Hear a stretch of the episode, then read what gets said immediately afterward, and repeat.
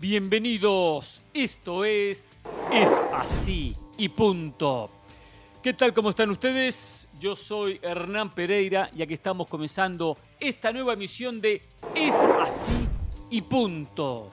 Hablaremos de los finalistas de la Liga MX. Ya está todo definido. América Tigres y la búsqueda de un campeonato. El actual campeón defiende el título ante el necesitado conjunto de la América que se fue silbado del Estadio Azteca. Hay que hablar de la Liga Española. El Girona ganó, goleó, gustó y es líder, más líder que nunca. ¿Se cae Barcelona? ¿Dónde están los responsables de este momento el conjunto culé? Y hay que hablar de la UEFA Champions League, porque llega su culminación, última fecha de la ronda de grupos. Por cierto, hablando de ronda de grupos, si a usted le gusta, si usted lo disfruta, aproveche esta última posibilidad, esta última oportunidad, porque de aquí en más no volverán los grupos a la UEFA Champions League. Ya empezamos, ya iniciamos, es así y punto. Y como se pensaba, se terminó cumpliendo los pronósticos previos que uno analizaba y ponía sobre la mesa al América y a Tigres como candidatos a jugar la final de la Liga MX. Se dio la lógica. América cumplió con un 5 a 2, perdió en la revancha 2 a 0. Tigres terminó empatando con Pumas 1 a 1, había ganado el partido de ida con un 2 a 1 global. El conjunto de Robert Dante Siboldi enfrentará al equipo de Coapa, al conjunto de Jardine, en la gran definición del campeonato. A ver, sin dudas, dos equipos que invierten, que gastan. La final del dinero, la final de la plata, la final de las inversiones, la final del compro, compro y compro jugadores. Hoy América y Tigres son los mejores planteles de la Liga MX, junto a Monterrey. Sí, son los tres que más invierten. Lo que pasa es que Monterrey fue un equipo frío, eh, eh, un conjunto que nunca propuso, ni intentó, ni buscó como tiene que buscar un conjunto avanzada ronda en la, en la liguilla, en la definición del campeonato, un poco un reflejo de lo que era su técnico, cara de nada, y el equipo no mostró nada. Y por eso, aunque compró jugadores, aunque invirtió, aunque Monterrey tiene un gran plantel, terminó fracasando en esta Liga MX, como lo hizo el propio Tan Ortiz. Pero América y Tigres, a esa inversión constante de comprar jugadores, de adquirir jugadores, de tener excelentes plantillas, le agregaron algo extra, el amor propio, la entrega y técnicos que pudieron transmitirle a sus planteles lo que hay que transmitirle en instancias decisivas. Y vamos por parte, América. América hace muchos años que busca este campeonato, del 18 que quiere volver a ser el mejor de la Liga MX. Trajo a Jardine, no estaba convencido, no estaba convencido, pero no quedaba otra y lo trajo al técnico brasileño, el ex técnico de San Luis. Y gastó, invirtió y armó un plantel espectacular, donde ya venía invirtiendo en los torneos pasados. Se le sumó, por ejemplo, Julián Quiñones, donde Valdés había llegado al torneo pasado, los propios Rodríguez, el caso de su momento de Cendejas, y bueno, invertimos y traemos, traemos, traemos, y a la larga, con gran plantel, es mucho más fácil ganar. Y América por eso está en la final del campeonato. ¿Jugó bien los partidos? Sí, los jugó bien. ¿Los ganó bien? Sí, los ganó bien. Tiene una, la mejor delantera del campeonato, la mejor defensa al números del campeonato. Y por eso, con plantel de categoría, el conjunto llega a la gran final. Lo importante de invertir, de gastar, de potenciar el plantel, la plantilla con dinero, trayendo y trayendo jugadores. Poco importa la formación de los jóvenes América un poco más que a Tigres, pero poco les importa. ¿eh? Acá les importa ganar campeonatos. Ahora, América se despide con una derrota. América pierde ante San Luis 2 a 0. Y el técnico Jardín hizo lo correcto. Puso una alineación mixta, reservó algunos titulares, le dio descanso a los jugadores que venían actuando partido tras partido, cuidó los que no estaban 100% en lo físico, le dio minutos a, posibles reemplazantes o posibles jugadores que quizás tengan minutos en la propia liguilla, en las propias finales. Entonces hizo lo correcto. Lo que me llamó la atención, que el conjunto de América termina siendo despedido después de perder bien, porque perdió bien, podría haber sido más corto el resultado, pero perdió bien ante San Luis 2 a 0, silbado por su gente. Sí, la gente del América molesta. Es cierto que América no jugó un buen partido en la revancha. Es cierto que América no puso su mejor plantel. Es cierto que América no puso lo que hay que poner en la cancha. Pero la gente del América tiene que aprender de fútbol. La gente de la América que va a la Azteca no sabe de fútbol. No, no sabe de fútbol. Estos partidos hay que jugarlos pensando en la ida, un 5 a 0 contundente, y pensando en lo que viene, dos finales. Entonces, si soy futbolista del América, ¿me voy a exponer a una posible lesión? ¿Me voy a exponer a una posible tarjeta amarilla? ¿Me voy a, poner, ¿Me voy a exponer a una roja que me deja fuera de la final? ¿Me voy a exponer cuando tengo un 5 a 0 tranquilo en el bolsillo y puedo manejar la revancha con mucha tranquilidad? No, no me voy a exponer. Hay que tener la cabeza fría de saber manejar los momentos de los partidos, los momentos de la serie. Y es cierto que no jugó bien y no justifico el hecho de no jugar bien. Pero no podíamos esperar que jugara bien con un plantel emparchado, con un plantel con suplentes, con un plantel donde no había habituales titulares, con un equipo donde no había prácticamente nada en juego, porque la serie se había definido en la ida. América cumplió. Hay una jugada, por ejemplo, que Diego Valdés va a buscar la pelota, sale el arquero de San Luis y, él lo va eh, decidido a hacer contacto con la pelota en un prácticamente mano a mano. Era muy corto el trayecto para recorrer del futbolista chileno. Pero ¿qué iba a hacer? ¿Exponerse a un choque, a una lesión y quedar fuera de la final? Esta liguilla es desgastante. Se juega jueves y domingo, o miércoles y sábado, miércoles y sábado. No hay descanso. Entonces, el futbolista tiene que ser inteligente. Y Jardine lo fue. Muchachos, cumplamos con el compromiso, juguemos tranquilos. Bueno, le salió mal porque lo perdió. Pero lo importante no es que perdió. Lo importante es que está en la final del campeonato. Y esa gente que silbó, esa gente que insultó al equipo cuando se fue de la cancha, la semana que viene va a estar festejando el campeonato. Si es que América lo gana. Sí, va a estar festejando el campeonato. Se va a olvidar de la derrota ante San Luis. No podemos cambiar tanto, no podemos ser tan veletas, no podemos ir por, donde el viento nos lleve. El, aficionado tiene que entender que América dijo, controlo el partido y controlo mi físico y controlo mi desgaste, pero al final llegó con todo, que es lo que América tendrá que cumplir, llegar con todo a la final. Por otro lado, Tigres. A ver, Tigres tiene un partido bravo contra un Pumas que se la jugó. Mohamed se la tenía que jugar y se la jugó. Intenso, directo, presionando adelante. Buen arranque del conjunto de Pumas. Llega el penal, Huerta que lo termina errando. Que es un caso aparte lo de Huerta, ¿eh? es un caso aparte. ¿eh? Si le pesan estos penales, ¿por qué se lo dan a Huerta? ¿Por qué los termina pateando quien ya erró con la selección mexicana en dos ocasiones y en la tercera contra Honduras le dieron la oportunidad de volver a patearlo lo terminó consiguiendo. Bueno, hay que parar un poco la pelota y analizar esas situaciones importantes. Era un penal clave para fortuna del propio conjunto de Pumas. Después de una intervención notable de Guzmán, llegó el tiro de esquina, la pelota abierta, el centro por derecha y el cabezazo de Fernández, el toro Fernández, al fondo del arco, 1 a 0 y lo ganaba Pumas. Notable lo del Patón Guzmán, ¿eh? Qué importante tener un líder. Por más que después le hacen el gol al minuto de atajarse el penal, su presencia, lo que transmite desde el fondo, la seguridad que transmite. A veces se pasa de rosca Guzmán, ¿eh?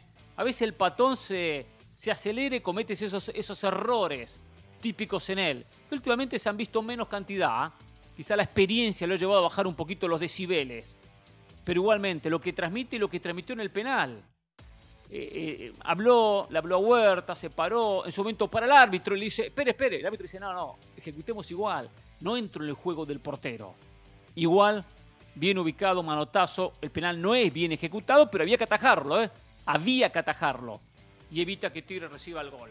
Claro, en la, desconcentración y hasta en el festejo se descuidó, 1 a 0 ganaba Pumas, y ahí apareció Tigres el, colmillo, la experiencia, el día vuelta de Gorriarán en el medio, el fútbol de Bigón, lo que aporta Córdoba, lo que aporta Laines, Ibáñez luchando para tratar de ser aquel gran goleador que tuvo Pachuca, y impuso condiciones. Aquino, que anduvo bien por la banda, marcando, desprendiéndose, y el conjunto con la experiencia de Carioca, eh, un equipo con, oficio, un equipo con experiencia, un equipo con colmillo. Jugó, lo empató enseguida, le dio el golpe a, Pumas como diciéndole, acá está papá, ¿eh? acá está el jefe, ¿eh? acá está el que más sabe, acá está el campeón de la Liga MX. Ese fue el mensaje de Tigres a Pumas y Pumas no volvió a aparecer en el partido.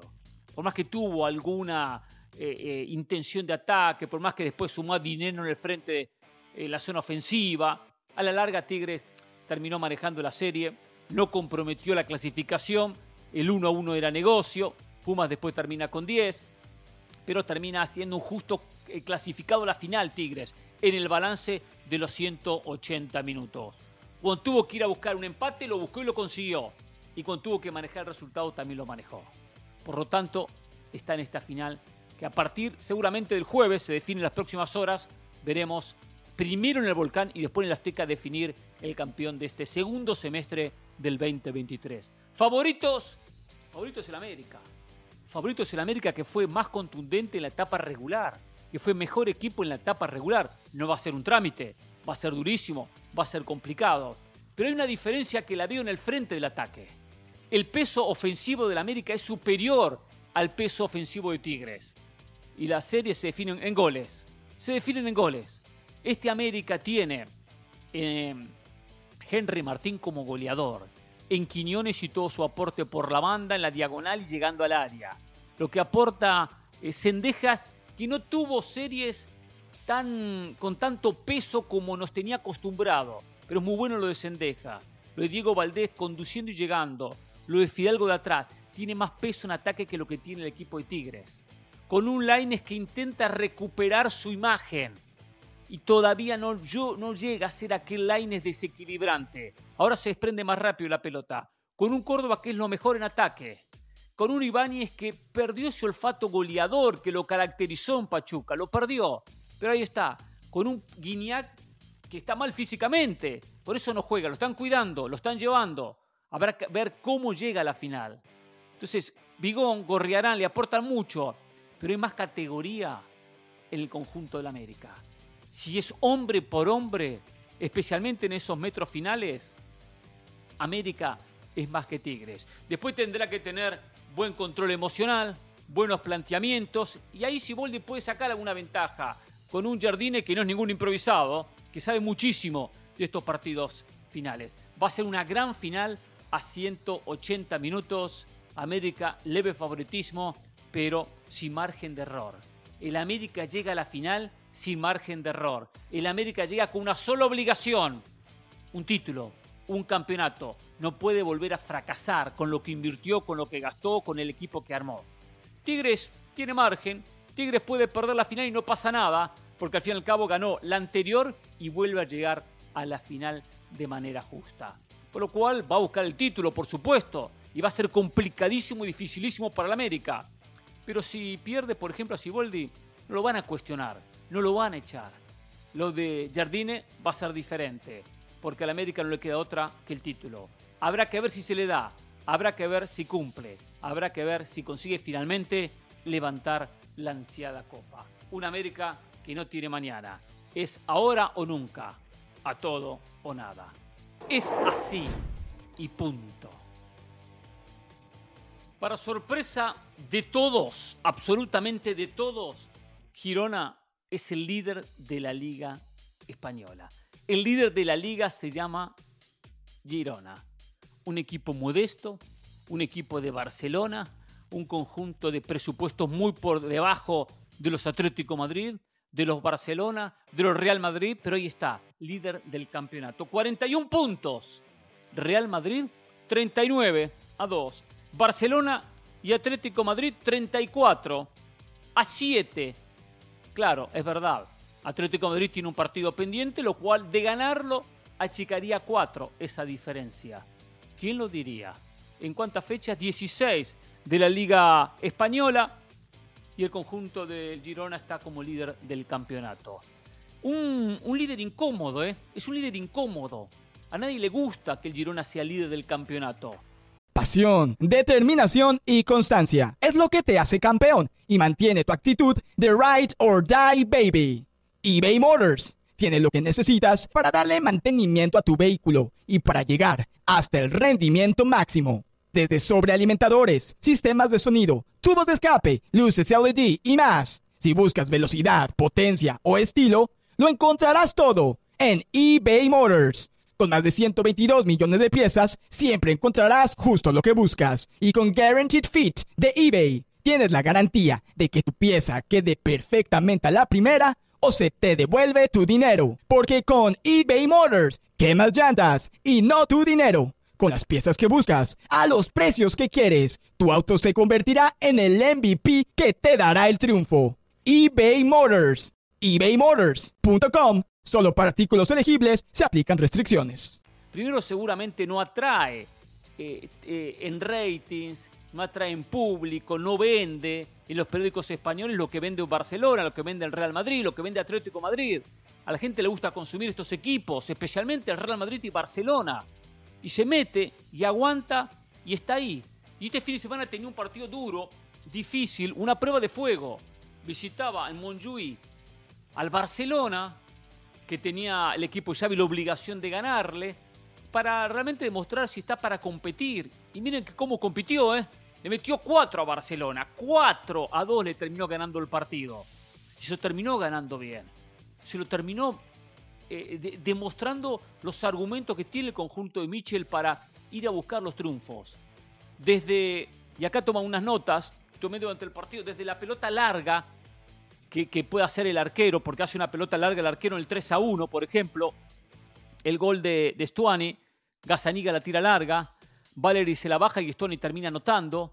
Desde salir jugando desde atrás, desde la salida de los laterales, porque González hace una jugada muy buena saliendo por izquierda y termina marcando el segundo gol, perdón, Gutiérrez, el segundo gol del equipo del Girona. Desde la pelota profunda, Couto mete una pelota profunda por derecha para que después en el pase al medio eh, sigan Koff se la da a Dovic, que anota el primero. Es decir, con mucho repertorio y teniendo la pelota y manejándola cuando puede.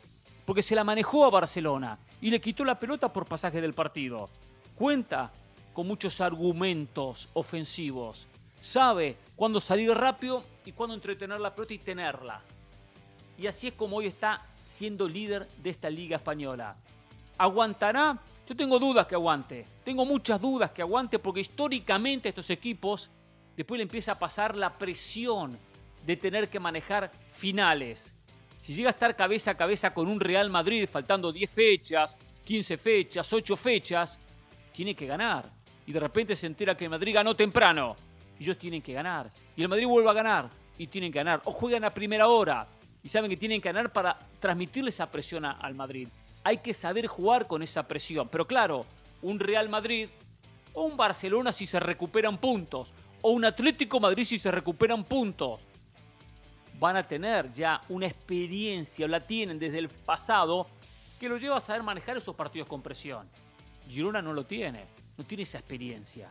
Y habrá que ver cómo le pesa en esa etapa final del campeonato. Esto no quita que estén haciendo un torneo bárbaro y que aparte están aumentando las chances de meterse en la próxima Champions, que para el Girona es espectacular, no solo por la vidriera que da una Champions, por esto también, por la plata, la plata que estaría ingresando en la institución si llegan a clasificar al torneo de clubes europeos. Jugaron bien y expusieron defensivamente a Barcelona. Barcelona defensivamente un desastre, un desastre, individualmente y colectivamente mal Condé, mal Christensen, mal Ron Araujo, pelota larga y hacen daño. Hay un gol que le hace el Mallorca al Barcelona, que es idéntico al que le hace el Girona al Barcelona. Pelota del arquero larga, alguien la peina y aparece un segundo delantero. Es, está eh, eh, en los libros del fútbol, algo básico, elemental.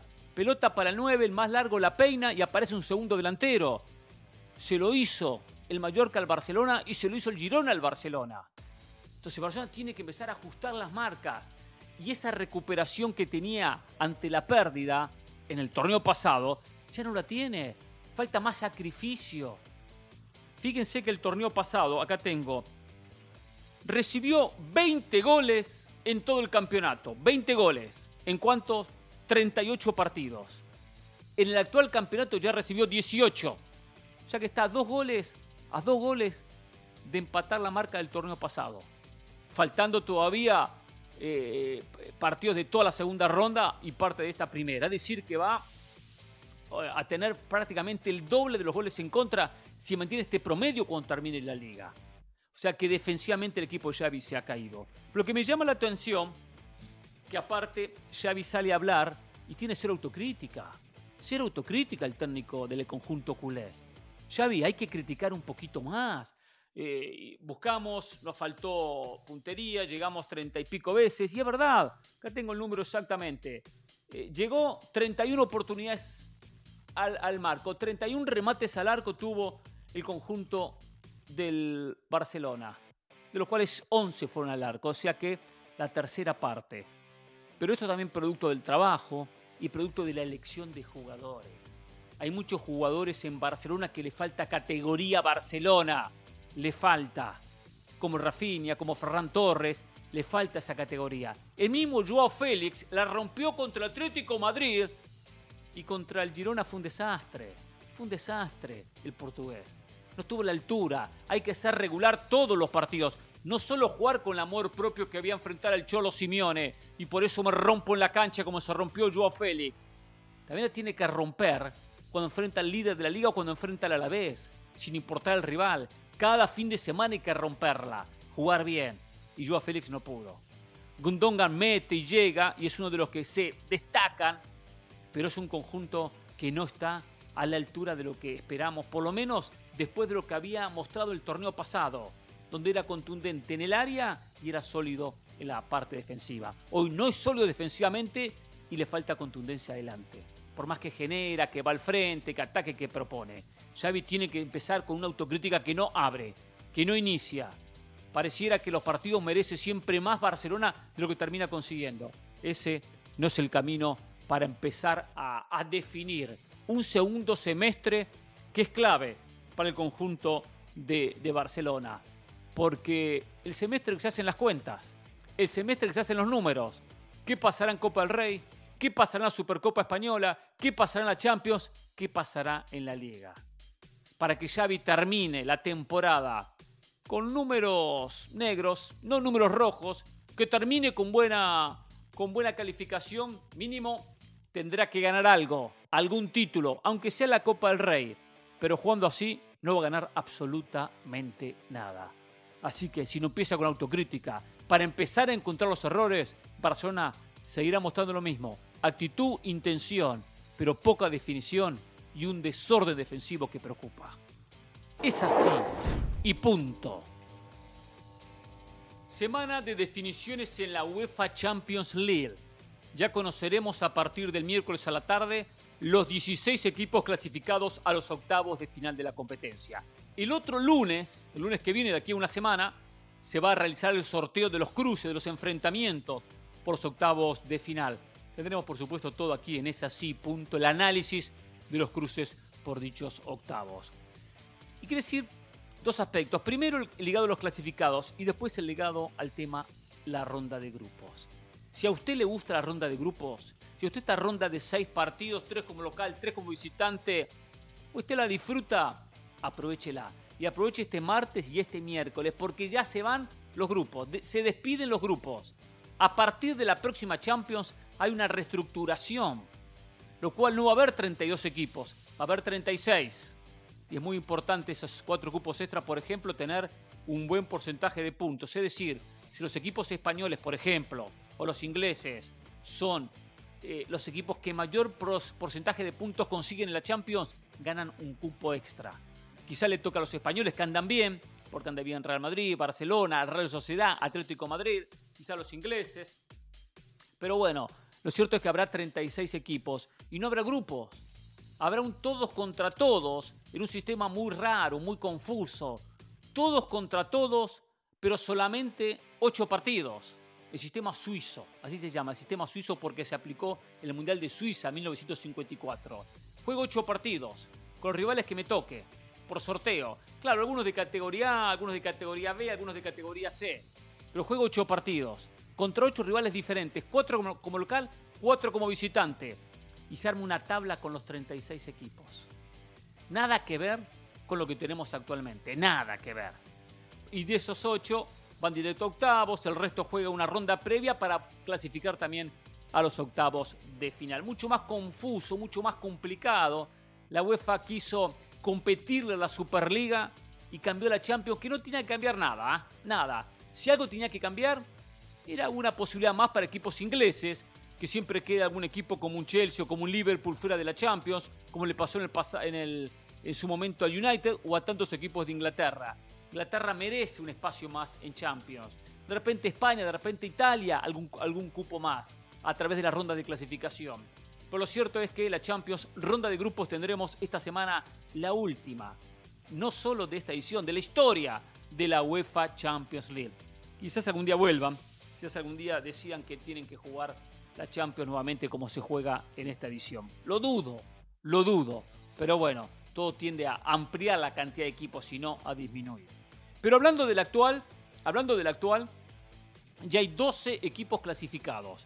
Bayern Múnich de Alemania, el Arsenal de Inglaterra, Real Madrid de España, el PSV Eindhoven de Países Bajos, Real Sociedad de España de Gran Champions, el Inter de Italia, el Atlético Madrid, Lazio, Borussia Dortmund, el Manchester City, el Leipzig de Alemania y Barcelona de España. Esos 12 ya están clasificados. La lógica, no hay sorpresas. Después tienen que clasificar cuatro más. Copenhague, Galatasaray o el Manchester United. Y el United con la soga al cuello, porque no depende de sí mismo. No depende de sí mismo el United. Si Copenhague y Galatasaray, en el enfrentamiento entre ellos hay un ganador, clasifica. Y el United quedará cuarto o tercero y se irá a la Europa League. Fracaso total del equipo de Eric Ten Hag en caso de no avanzar a la próxima ronda. Juega como local ante el Bayern Múnich. Dificilísimo para el conjunto inglés. El PSG, el Newcastle o el Milan uno de los tres va a acompañar al conjunto del Borussia Dortmund. El Paris Saint-Germain está segundo, si gana clasifica, pero tiene que jugar en Alemania contra el Borussia Dortmund. Si pierde, gana el Newcastle, adiós el PSG, adiós el equipo Luis Enrique y sería otro fracaso rotundo, otro fracaso que el PSG quede fuera de la Champions. Esperemos que la UEFA no meta la mano. Esperemos que la UEFA no le dé una mano al PSG como se la dio en la fecha pasada contra el Newcastle y cuando iban perdiendo y quedaban al borde de la eliminación, apareció un penal fantasma para poner al PSG uno a uno con un puntito que fue fundamental porque aparte le quitaba dos más al conjunto del Newcastle, pasando de tres puntos que estaba sumando a uno solo. El PSG tiene obligación de meterse, tiene obligación de pasar de ronda. Este equipo que no sabe qué rumbo tomar, que vive perdido en el mundo del fútbol, que gasta, gasta y gasta dinero, pero no gana lo importante, no gana la UEFA Champions League. Con planteles espectaculares, con planteles históricos. El Napoli juega contra el Braga, se define todos los clasificados. El Napoli juega como local en el Diego Armando Maradona y le alcanza el empate. Prácticamente ya uno tiene que ponerlo en la próxima instancia. Y el Porto enfrenta al Shakhtar Donetsk. El Porto también alcanza el empate y juega como local. Seguramente el conjunto lusitano va a clasificar a la próxima edición de la Champions.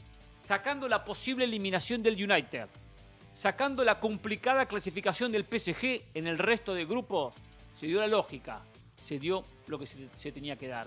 Y prácticamente los candidatos, candidatos, están primeros, como el Arsenal, como el Bayern Múnich, como el Real Madrid, como el Barcelona, van camino a no enfrentarse en los octavos de final. O sea que entramos en la etapa decisiva, esta fue la etapa de calentamiento, entrar en calor de la Champions, donde siempre queda algún peso pesado eliminado, como puede ser el United o puede ser ser el Paris Saint Germain. Pero ahora llega la hora de la verdad, llega el momento decisivo, donde el sorteo el próximo lunes empieza a determinar los caminos. Muy posiblemente para muchos los octavos de final sean un trámite. Sí, sean un trámite. Enfrenten a equipos inferiores, equipos donde tienen pocas opciones de título y se metan en los cuartos de final. Pero sí, no habrá mañana. ¿eh? Algunos quedarán en el camino, otros irán pasando. Por eso, lo importante de un bendito sorteo que el sorteo a algunos le toque las bolas calientes, que le toque las bolas que los acomoden. Importante la bola que le toca a cada uno. porque hay caminos y caminos para después jugar la ronda decisiva que será semifinal y final. Es cierto que para ganar cualquier torneo hay que ganarle a todos, y es verdad, pero mucho más fácil cuando esos todos son los más accesibles del campeonato, cuando se van abriendo los caminos. Si no, pregúntenle al Inter el año pasado cómo llegó a la final de la Champions y lo que le complicó al City en la propia final perdiendo por apenas 1 a 0. Está bien, se le abrió el camino al conjunto del Inter, lo aprovechó, se eliminaban candidatos por otro lado y fueron pasando de ronda hasta llegar al partido decisivo. Es cierto que enfrentaron al Milan en una semifinal, pero también es cierto que el Milan no era candidato a ganar la Champions, como tampoco lo era el propio conjunto del Inter. Por eso, lo importante los sorteos. Sorteos que acomodaron en algún momento alguna, algún equipo para ganar Champions, sino que le pregunten al Real Madrid cuando le tocaba los fáciles en todo el camino para llegar a la gran final. Y la final después puede pasar cualquier cosa, pero que sean favorecidos en el sorteo es clave fundamental. Damos una semana que empiecen a abrirse y definirse los caminos para lo que va a ser esta culminación de la Champions, la hora decisiva, al fin y al cabo, la hora de la verdad. Es así y punto. Hasta la próxima.